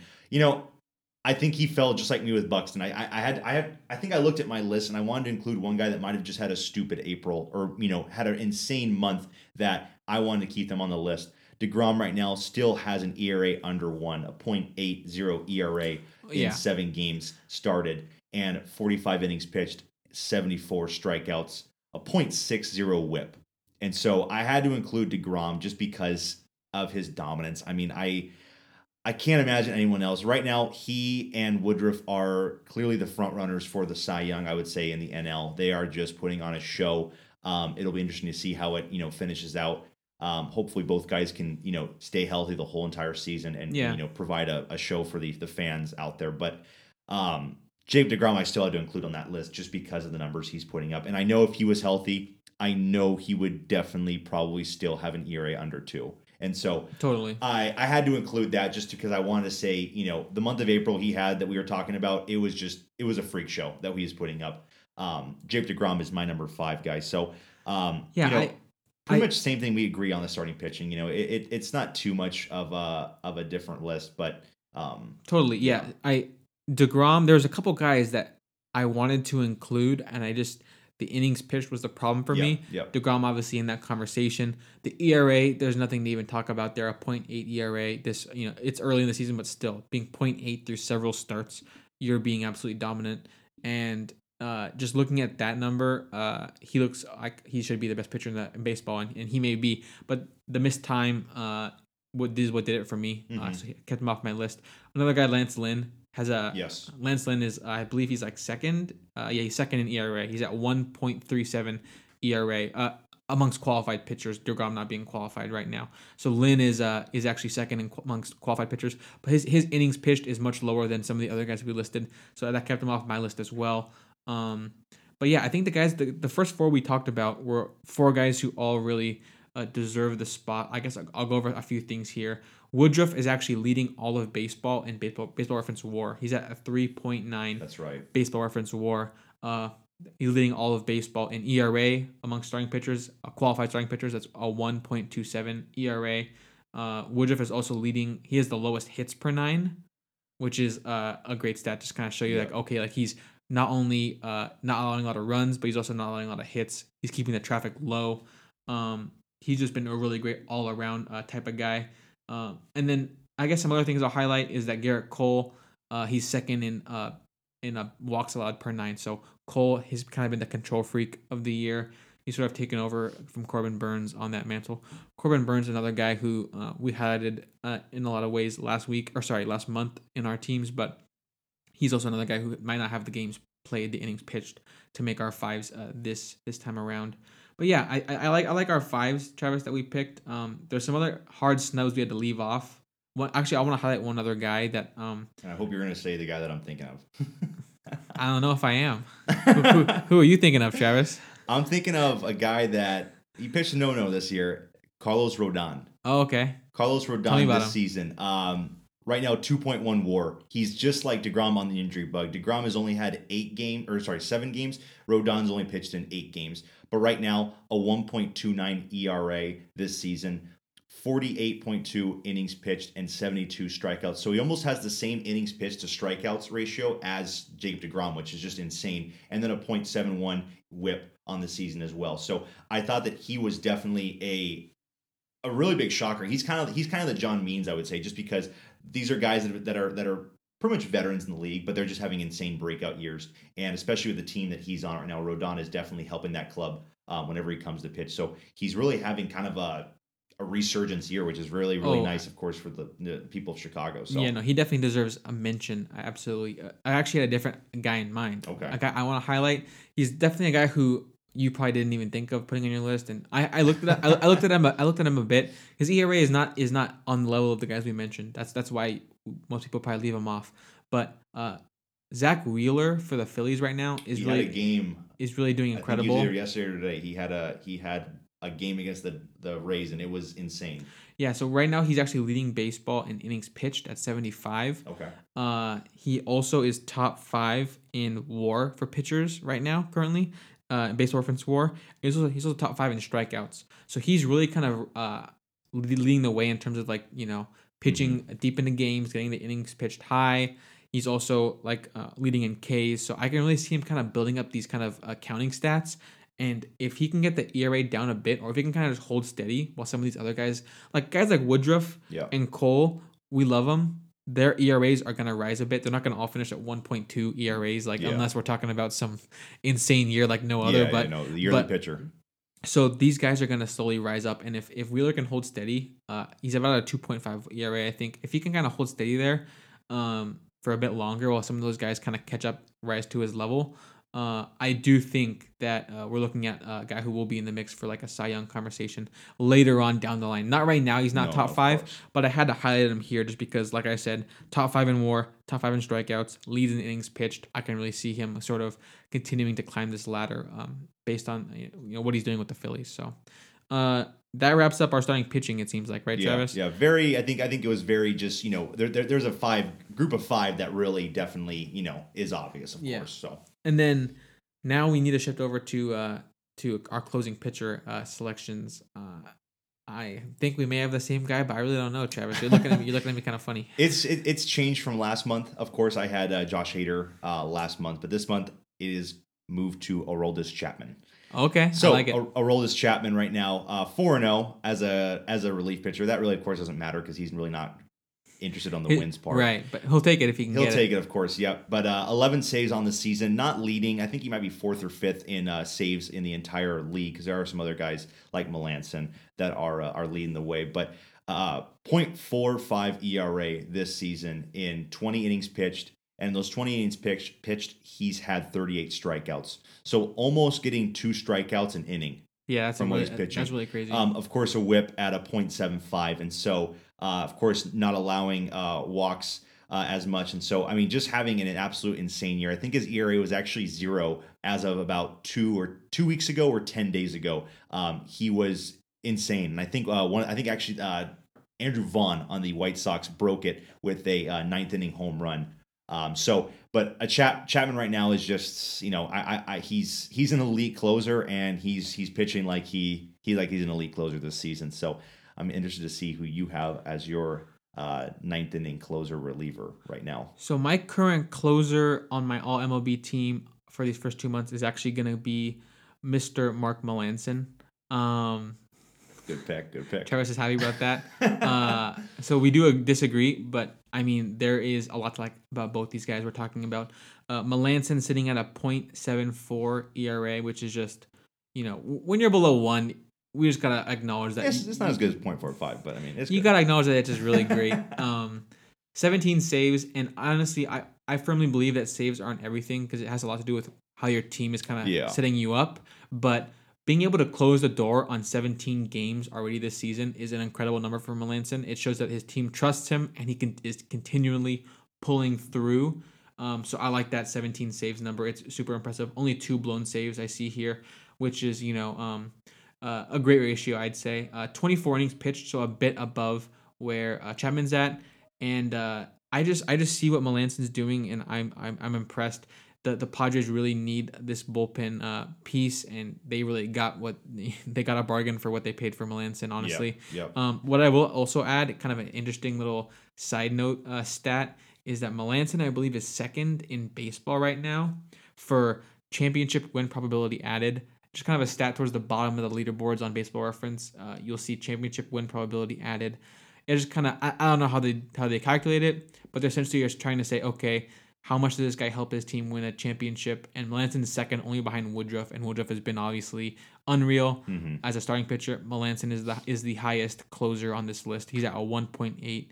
Uh, you know, all, all that really tells me is that you know, a lot of different things are kind of uh, a lot of different equations and different you know stats are all kind of pointing to Melancon being a high impact guy. I like what he's done so far. Um, I think you agree that you know Chapman and Melancon are like kind of these two guys that are ahead of the pack. Hader's kind of right there as well, but yeah, yeah. there's a small handful of guys in this top tier, and Melancon and Chapman are both in that tier. So especially with Chapman and Melancon being on such elite offenses and like teams that are supposed to pick Oh, to be in the World Series. Yeah. Um, it's it's good that those teams have such lockdown closers because that's what you're going to need to you know win a championship. And so it's it's it's good to see that both those guys are um, having I wouldn't say breakthrough years, but just you know getting back, especially for Chapman, getting back to such as dominance and Melancon. Um, just of course with the bargain that the Padres got. I mean, yeah, totally the bang for the buck is just right there. But absolutely. Yeah. Yeah. So uh, yeah, I think we're, we're in agreement there. And now it's time to switch over to our our awards. Actually, I'm going to ask you one question. This is this is Oh. basically now. Now, of course, I want to ask the you know who is your Mr. May? Who is your you know Yeah. player of the month for the month of May? Um, Yeah. I, I took a deep dive into this one, but I want to see who, of course, you're you know, and, and this is I just want to say looking at the stats of May. So Yeah. April alone, this is totally uh, you know away from the All LB team. This is just, of course, who is your May MVP right now? Okay, so if I had to pick a player of the month for May, essentially, um, I agree. There's a many ways you could take it, Mhm. and I had someone else written down here, and I changed it. hmm And so I found someone I really liked, and I had to go with Fernando Tatis Jr. wow, okay, He's he's my choice. okay. Can- Can you Um, tell me who your first choice was? I'll get there. Oh, don't Okay. worry. I'll get there. I get there. Okay. I'll get there. Um, so Fernando Tatis Jr. Uh, in the month of May alone, just highlighting May only, we're talking about a 354 batting average, a 438 on base, an 800 slugging, and a 1238 OPS. That's a 241 OPS plus, eight homers and eight steals in the month. Eight homers and eight steals in one month. I, I don't know the the stat, but I wonder how many guys have done that before. That's In- a crazy eight- in eight- thing. yeah, that- That's a that- crazy thing to see. That would be. You're right. Um, Travis, tell me about who your month, Mr. May is. So and so, well, I'll tell you. Actually, I had I had Vladdy written down. So I had Vladdy as the Mr. May, but I, I took a deeper dive and I was like, you know what, you know, why why go with why go with hitters? My my why don't you just go with you know, maybe a pitcher? Oh, And so my Mr. Where May, Where are you going with this? I'm going with Brandon Woodruff. Okay, yeah, yeah. So, and it was funny because I was between Woodruff and Gausman. I'll kind of point out both their stats, but looking at May, just for Woodruff, he started May at a 1.8 ERA on the season. Right now, he's currently at a 1.27. So it has been dropping every single week. Yeah. And I looked at also the teams he's pitched against. Uh, May 1st, pitched against the Dodgers, got the, got a win in that game. Dodgers, the first week. Next week, Phillies. Next week, Cardinals, Royals, Padres, Nationals. I look at that and I say, I mean, this guy is pitching against some of the best offenses in the game, and he is still getting it done. He's going seven inning plus every single night out. He's only allowing one or two earned runs. The last two starts, zero earned runs in the last two starts, and it's been against the Padres and the Nationals. Both offenses, of course, are very good. And uh, looking at the entire, you know, May totals right now, a 1.07 ERA on the month. Um, I mean, it, it's just insane looking at this. He actually, um, he actually is two and two on the month. It's kind of sad to say that his offense That couldn't is get him. that's pretty shocking. So a 1.07 ERA, and he's two and two on the month of uh, on the month of May. But you know, looking at 42 innings pitched, uh, 49 strikeouts, only five earned runs he's given up in the month of May Wow. in yeah. six starts. Only five earned runs. And Travis, if I'm not mistaken, I think we both have money on this guy Brandon Woodruff to That's win right. the Cy Young. That's right. So we, we had a good little preseason, preseason pick, and uh, times are looking good, and it's yeah. and it's a nice payout too. Yeah, it's a so- nice payout. But uh, uh, one thing, I'll last, I'll finish. In the month of May, batters have been batting 141 against him, a buck 41 wow. against okay, him. yeah. Batters have a 197 on base percentage against him, under 200, Right. which is insane. Batters have a 218 slugging percentage against him, a 416 OPS. All the batters that have he's been facing in the month of May, I thought it was just unreal. I thought it Oh, was yeah. just an insane, insane month, and especially with the way he pitched yesterday uh, against the Washington Nationals. I think that was kind of the icing on the top um, for that. Another guy too I had was Gausman. Gausman actually had an insanely good month of May. Started at a 2.04 ERA and dropped it down to a 1.40 ERA. Um, and also facing the Padres twice, facing the Dodgers, uh, facing the the Reds lineup, and uh, he was five and zero in the month of May. So Gausman had an insane month of May when it comes to wins. But I just thought the offenses that Woodruff faced and just kind of the performances he's been putting up was just insane. I look at Gausman, he's actually only going six or five innings every single start. So he's not going the total length as Right. you see Woodruff going seven and two thirds, almost going eight innings in these starts. But Gausman, of course, has been a complete shutdown machine. So Woodruff was my Mr. May player of the month. I I like it. I, Woodruff obviously deserves all the praise right now. He's been the best pitcher in baseball so far, uh, at least in my opinion. I think in the opinion of a lot of people. Uh, I will kind of say that yeah, Tatis is the guy who I had. That 241 OPS plus just blows my mind. The eight homers, eight steals is like a really impressive sort of counting stats number to do both those in one month.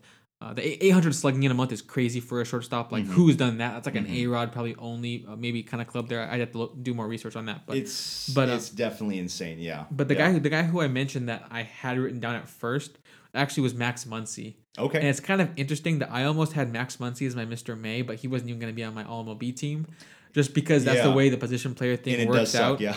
I know. But Max Muncy, some of his numbers right now for the month of May are super incredible. Actually, I'll go to his April March first, and or yeah, season began on April, April first. So uh, we'll look at his April and then up, up to his May, and we'll kind of compare. So April, he had a two twenty two batting average, which is you know it's pretty low, but Yeah. based on this season, it's not like it's not terrible at all. It's it's pretty close to league average, honestly, right now.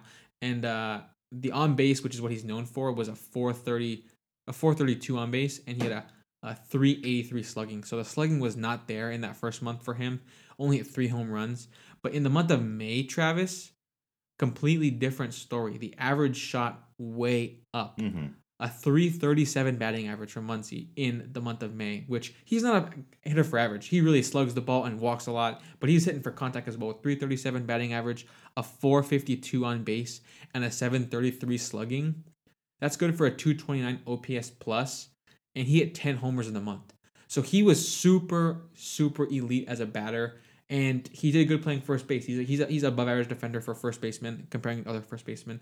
I think he's a bit better than, than his replacement right now, Albert Pujols at, at defense. But um, uh, what I will say is that yeah, the, the I essentially looked at Muncy's numbers. I looked at I looked at Fernando Tatis's numbers, and Tatis was a little bit better across the board. Plus, he played shortstop, so I had to give him the nod as Yeah. well. Yeah. Um, yeah, I, I, I do like the pitcher pickers that you made as well. I think there's a lot, uh, you know, of different factors that can kind of go into this.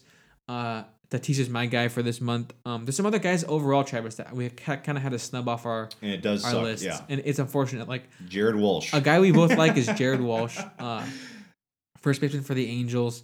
He is putting up not. It, at first, it was like a breakout year, but now it's like okay, this guy's just he's just an all star now. At Consistently a point, 325 hitter right now. at this point, he's just an all star. He's the Angels' best. He's the Angels' best batter right now with Yeah. Trout out. Honestly, yeah. Um, And, and and besides Vladdy Guerrero, I think right now he's up there with one of the best, you know, first basemen in the AL right now. yeah. Um, I it- he, he he would probably be the the all the all star pick if not for Guerrero Jr. Yes, in the American yes, League. Yeah, Um, yeah.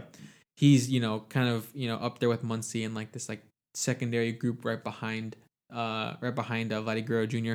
Um, I'll also add another guy who I really wish I could have included but I could not was Adolis Garcia Mm-hmm. on the That's on the Rangers has been you know, who saw this coming? No. Just another guy that for some reason the Cardinals let slip away, and the poor The Cardinals Rosarena, Voit, and now Garcia. now Garcia. It's Yep. like imagine if they kept all these all these guys broke out right when they left. I'm- and I'm Carson Kelly. I'm I'm sorry, St. Louis. I'm sorry, but Adolis Garcia just put up an absolute monster month, a monster uh, season so far. Yep. The power hitting has been incredible. I, I really wonder where he's going to end up. I, I feel like he can keep this up because I just see him against. It, it's always late in games and big moments. He hits the big homer. Yeah. Um, he's been impressive and he's been doing it playing center field. So, uh, you know, he deserves a lot of credit. Uh, just missed our list because the outfielders are so good right now with guys like Castellanos, Winker, Buxton, a lot of good competition. Yeah. Acuna, of course. So he was missed our list. But um, anything else, Travis? Oh, I guess we need to go to awards now. Yeah. Yeah, yeah, we'll just cover the awards really quickly because I mean they should be pretty, you know, relatively. I think they'll be pretty, you know, spot on. But uh, I'll start with you though with the uh, AL MVP. So there's two guys I really wanted to talk about here. And I wrote down one and then I scribbled his name out right as I hit record, Travis. Right as we started recording, I scribbled his name out. And I went with Ohtani. Ohtani. So Ohtani, um, he is someone that will get a lot of extra voting support just because we we've never seen this before. We haven't seen this before. It's yeah. a completely novel thing where we have a guy who's an all-star hitter right now and an all-star starting pitcher right now. hmm It's you know, we've talked about it on length on the podcast. Maybe some of you are sick of hearing it, but it really is remarkable to be an all-star batter and an all-star hitter. It's not like he's in the Cy Young conversation, and it's not like if he was just a hitter, he'd be in the MVP conversation. But you combine these two sides of his game, and you have to give it so much credit. Uh, how could you not reward him with so much uh, MVP consideration? Um, I'll, uh, and I guess I'll go to National League as well, and I'll say that uh, my current NL MVP is actually going to be Tatis Jr. Okay. Um, The Tatis train today. the okay. Tatis train, the Tatis train is is riding strong. Like I said before, leading uh, the MLB in slugging as a shortstop has been super red hot. So I think he can continue carrying this through from the first two months. I just think that you know there's other guys like Acuna who have been impressive, but I like I like uh, Tatis's numbers a bit more. Uh, he hasn't played quite as number of games as Acuna, but um, Fernand- Tatis is missing some time, but he's no deGrom. Where deGrom has missed several weeks here. Mhm. Um, and so I, I just feel like I had to give him uh, all the credit. Tatis is my pick for the National League MVP for first two months. Travis, what's your two MVP picks? Um, so AL, we're gonna be we're gonna be agreeing. Okay. So Shohei Ohtani. I- I figured and, as much. And I had that, and you're right. I, I had that just because of what he we we have not seen this before. I mean, I I said at the beginning of the season, I said, you know, I think if Shohei can hit 30 home runs and can you know have almost like a three five ERA somewhere in like in the mid threes have an ERA there I think he has a very very strong shot at the MVP because just putting up almost I wouldn't say average numbers but putting up almost above average numbers in both All star numbers, pretty much. pretty much putting up those numbers on the mound and at the plate, I think you have to at least put him in top three. I think you have to give him, give him so much consideration. Yeah. Um, you know, looking at his, you know, hitting, of course, the 15 home runs. I think that's one of the most important things, and his slugging percentage. His average and on base, it could be better, but you know what? I think we're not going to really judge him too much on that, just because we want this guy to come up to the plate, and basically everyone in the ballpark and all of the media and all of you know baseball wants to see home runs. They don't want to see Shohei walks. They want to see him home runs, even though walks are nice because the guy can run like Yeah. lightning. And so um, the, the the the the the slugging, the the numbers right those. I mean, it's a 148 OPS plus on that. And then you look at the pitching side, and just what he's doing on the mound is is insane. A 2.72 ERA this season. I mean, it just it's it's blowing my mind. You look at the, the ERA plus a 163. You're telling me you had an ERA plus and an OPS plus. Almost both are north of 150. Right. And you look at that, 100 is an average MLB player. 150 is what you, You're fifty percent above average in both sides of baseball. which which one is, guy. which is just insane. I, I- I mean that that is just insane right there to look at. So I think it has to be Vladimir Guerrero Jr. is doing great, but he's I think he's only doing good on the hitting aspect. He's doing insane. Fielding, you know, first baseman, you're not going to really be highly critiqued as a fielder just because you're playing first base.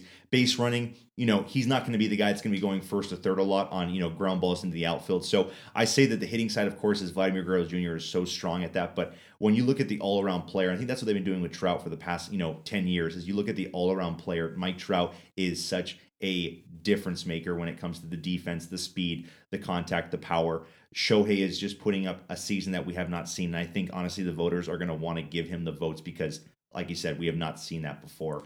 Um, so that's for the AL MVP. And then right now for the National MVP, so mine kind of changed. Um, I don't know why, but I'm I'm I'm really kind of on the Nicholas Castellanos train right now. Okay. Um, for me, I I just really like, and you know this because we've talked baseball for so many years. But for me, I I really like batting average. I really like that stat. Um, 359 currently leads all of baseball. I was I, am just impressed with that. Almost a 360 batting average. Um, on base is if is if it's above 400, I think that's that's that's that's elite right Mm, there. Yeah. And so having a 416 on base and then a slugging of 647, almost a 650 slugging right now in the season, and also currently leading all everyone in the NL with OPS at a 1.063 OPS, and then an OPS plus of 176, and then of course leads all of baseball in total bases. Um, just, I mean, of course, I think he's like that Vladimir Guerrero Jr. of the NL, just having a flat out insane, um, insane hitting, you know, year right now for for Castellanos, and then of course the WAR, a 2.8 WAR, currently third in baseball at the WAR right now. So I got to give credit to Castellanos. I just I, I, like the numbers he's putting up. He's he's being sneaky out there, and and, and I I just have to respect it. So um, of course Tatis in August, I think I, I, think he can be, of course, passing this guy and he'll be yeah. number one. But you know, Castellanos right now, I'd say for for so far the first two months, he's been my NL MVP. So no, um, that that does make sense. Yeah. Uh, the thing that Castellanos would have going over Tatis Jr. would probably be the games played. Yeah. Um, yep. Tatis is uh, not as high as Castellanos in that department. And but it's interesting because we look at last season. You know, Soto had I think what like ten less games than Freddie Freeman, but Soto was just on another planet. Right, and it made and the difference. It made a difference. You're right. You're right. It definitely made the difference. So yeah, I, I also going back to the AL real quick, just briefly, the name I crossed out obviously was Guerrero Jr. Uh, mm-hmm. Obviously, I, in my mind, it's clearly a two man race, and I think it will be a two man race for the next several months here. We'll see if someone else can. With Trout and Buxton down, it is yeah. It, it makes it a little almost easier, but well, hey. We'll, we'll see. Yeah, a lot can happen. A I lot can, can Trout happen. coming back, and this guy. a lot, a lot can happen. But right now, I think Ohtani and Guerrero are the clear two favorites. Guer- Guerrero, uh, just the best hitter in baseball right now. Yeah. A 194 OPS plus, and he's playing every game in, game out. So he's leading the league in qualified hitters for OPS and OPS plus. Uh, a complete monster. But I think that goes without saying that Ohtani is doing something a little bit more special. So uh, we'll go over to Cy Young now, Travis. I guess uh, I'll let you go first. So who are your picks for AL and NL Cy Young? Yeah, so AL, I'm, I'm month again. I'm still going to stay with Gerrit Cole. Yep. Not really going to talk about that too much. It's Gerrit Cole. He's It's- just been dominant. It's pretty obvious. It's pretty obvious. Um, NL, I, actually, I'm gonna I'm actually staying with deGrom too. Re- really? Okay. and so I'm staying with deGrom too. And, you know, and, and this is actually kind of like this is interesting because this is like Tatis. Not he, he he's been hurt. He's been hurt. deGrom. Um, Woodruff been fantastic. Um, I still like. I think. I think. I think some voters, and I mean, I kind of am like that too. I just think that sometimes you have to look at, you know, this guy, of course, is playing his his ass off like Woodruff is right now. But I think with deGrom, I just am so blown away by the month of April he had, and I am just so blown away that you know what kind of pitcher he is. I think also last year he actually had a insanely good season last year, um, and of course they had to give it to Bauer just because the season uh, Bauer had. But um, I'm actually surprisingly, you know, I'm going to stay with deGrom. I think, of course, just his numbers alone are just are just stupid right now. Um, of course, he has not played um, in all the games, but I think that um, yeah, I mean, I, I mean, I think we can agree. Of course, it's kind of like the whole LeBron James thing. You know, who's the best basketball player in the game right now? I think you said who's the best pitcher in the game right now. I think we'd all say Jacob deGrom. Um, I'm just going to stay with that, just because. Uh, yeah, I just think No, he's, yeah, he's I- on he's on another planet, and I know Woodruff's approaching him, yeah. but I still think he's on another planet. no, yeah. deGrom is currently the best pitcher in baseball. Has missed uh, some starts to start the year. The Mhm. the, the the Mets uh, season got delayed a bit, and then he's missed a couple of starts here just recently. I know he actually has a start tonight. Mhm. Supposed to pitch last night, so that could actually gonna given us a little bit more context. But right. last night got postponed. Now he's pitching maybe a, tonight. maybe a nice little 21 strikeout perfect game tonight. That'll that'll help him out. then I think I think then Woodruff should start being scared of his uh, his Yeah. his award chances there. But uh, I went with I went with uh, Cole uh, AL like you did, and then I went Woodruff National League. Mm-hmm. Woodruff for me has been you know the ERA is not is not the same as deGrom, but in terms of number of starts and still being where he's at, uh, leading the leading the entire Major League Baseball hitters and uh, pitchers in Baseball Reference WAR. He has just been, uh, you know, leading the way in so many different stats. I see he's at the top of the list in ERA. He's uh, top of the list in hits per nine. Uh, he's just really doing it all right now. And uh, like you mentioned him in your, uh, you know, in your talk about, uh, you know, our, our top five uh, pitchers in baseball, Woodruff for me, he had to get it. Uh, I understand the deGrom argument. Um, I guess just based on you know amount of time played uh, this early in the season, I went with Woodruff. Um, I think we talked enough about Woodruff. He's just he, He's good. He's he's he's very good at what he does. He's been dominant. I'm really happy we bet on him going into the season for a National League Cy Young. Uh, I think he can. I think he can continue what he's doing. I guess tonight will kind of cue us in on what deGrom is currently at right now with his health. I if you maybe factored in that start he had or those innings pitched he had against the minor league team a week ago, Oh, yep, yeah. maybe that would have helped his case some more. Because I know he, I know they, they gave him a rehab start for those. I don't know in Nine in, batters faced, eight strikeouts in in AAA, a little rehab start just kind of uh against the May- uh, Spring Springfield Cardinals. ma- ma- made a fool of some of some uh, minor league Yep, teams. But yep. you know that's not that's not their fault too much. They're probably pretty scared in the in the batter's box. But uh, I think I, I think I would just go into it saying if I can foul tip it, I, I will count that as a, a victory that is a victory. Exactly, exactly. and, and so I, I mean we we have good pitchers in our AL and NL Cy Young Yes, slots. yes. We can move on to a rookie of the year now, Travis. Uh, I'll start us off. Uh, I have, I believe it's the same two guys I had uh, in the month of April. Okay. Uh, I'm still going with Yermin Mercedes as the AL Rookie of the Year, and I'm going with Rogers as the National League Rookie of the Year. Um, I'm just gonna, you know, they both have pretty much continued what they've done in April into May. Mercedes has not had the same amount of power as he did. His his his home runs were, were elite early on. He was leading in so many stats. Mm-hmm. And then Rogers has just been, you know, I, I had him in my top five uh, pitchers for the month or Yep. for, for the year so far for, for crying out loud. So yeah. so uh, he had to be my rookie of the year. No rookie in the National League has impressed me like he has. Um, he had to be there. So Charles, what about your Cy Youngs right now? Or sorry, your rookie of the years right now? Rookie of the year. So uh, NL will stay the same. Yeah. Uh, Trevor Rogers been just lights out. I mean, very good. I mean, it's it's good. As, I mean, the Marlins are, have have a lot of good things to look forward to in the future. So it's nice to see you know Trevor Rogers. You know, it's talking about the Marlins. It's funny that like if you told someone that a Mar- Marlins pitcher would be the front runner for National League Rookie of the Year, everyone would say Sixto. that's right. That's right. Because of how good his 2020 was, and we know what he's capable of. But uh, Rogers for sure, it's the easy pick right now. I'm gonna be agree. That's right. That's right. And so my AL Rookie of the Year is uh, it's it's Adolis Garcia. Okay. And so one with Adolis Garcia right now, uh, currently fifth in MLB in RBIs, currently tied for first in home runs, a 286 batting average, and then an OPS of 911. And so, uh, call the cops. This guy is going crazy right now. That's why his OPS is 911. Uh, but anyways, no, this guy. I, I mean, I mean, I actually had a chance to watch him actually in person a couple nights ago when the uh, Rangers came to uh, the Angels. Uh, of course, hit a home run, but uh, no, I mean he he's going crazy right now. I think that uh, your your man Mercedes has been so consistent, but with this guy right now, he's he's providing such. I, I, he's actually playing the field, which is actually different from your man. He's he's DHing only. Right. This right guy right now, Adolis, actually tied for third in uh, MLB WAR with 2.8, and so really having just a flat out surprise um, surprise year for everyone. So uh, I chose him just because I think the home runs are a big thing, and then also um, you know the WAR, the 2.8 WAR. I mean that that's that's insane for a rookie right now, already putting up the same numbers as Buxton, you know Castellanos. uh, Right, and, and, and even better than Vladimir Guerrero Jr. right now. So um, Adolis Garcia right now is definitely um, I for me one of the front runners. I totally see that. I totally see that. Um, I guess I went with Mercedes just based on what I've seen these first two months. But honestly, I see going and forward. defying the 3-0 uh, yeah, he gets some extra hidden rule. extra swagger points for that. That's I'd right. Say. That's right. Uh, but but Mercedes, what he's done these first two months has been great.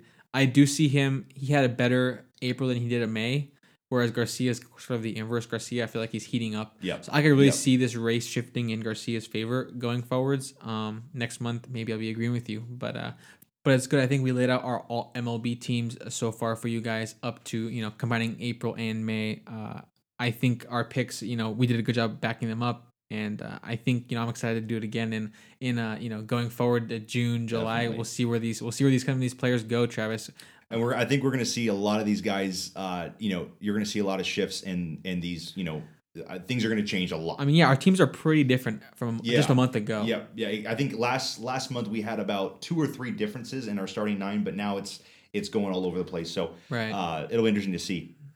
Yeah, and so I I think that's about all we have for, uh, for today, Travis. Yeah, Uh, th- yeah. th- thank you all for for listening and for tuning in.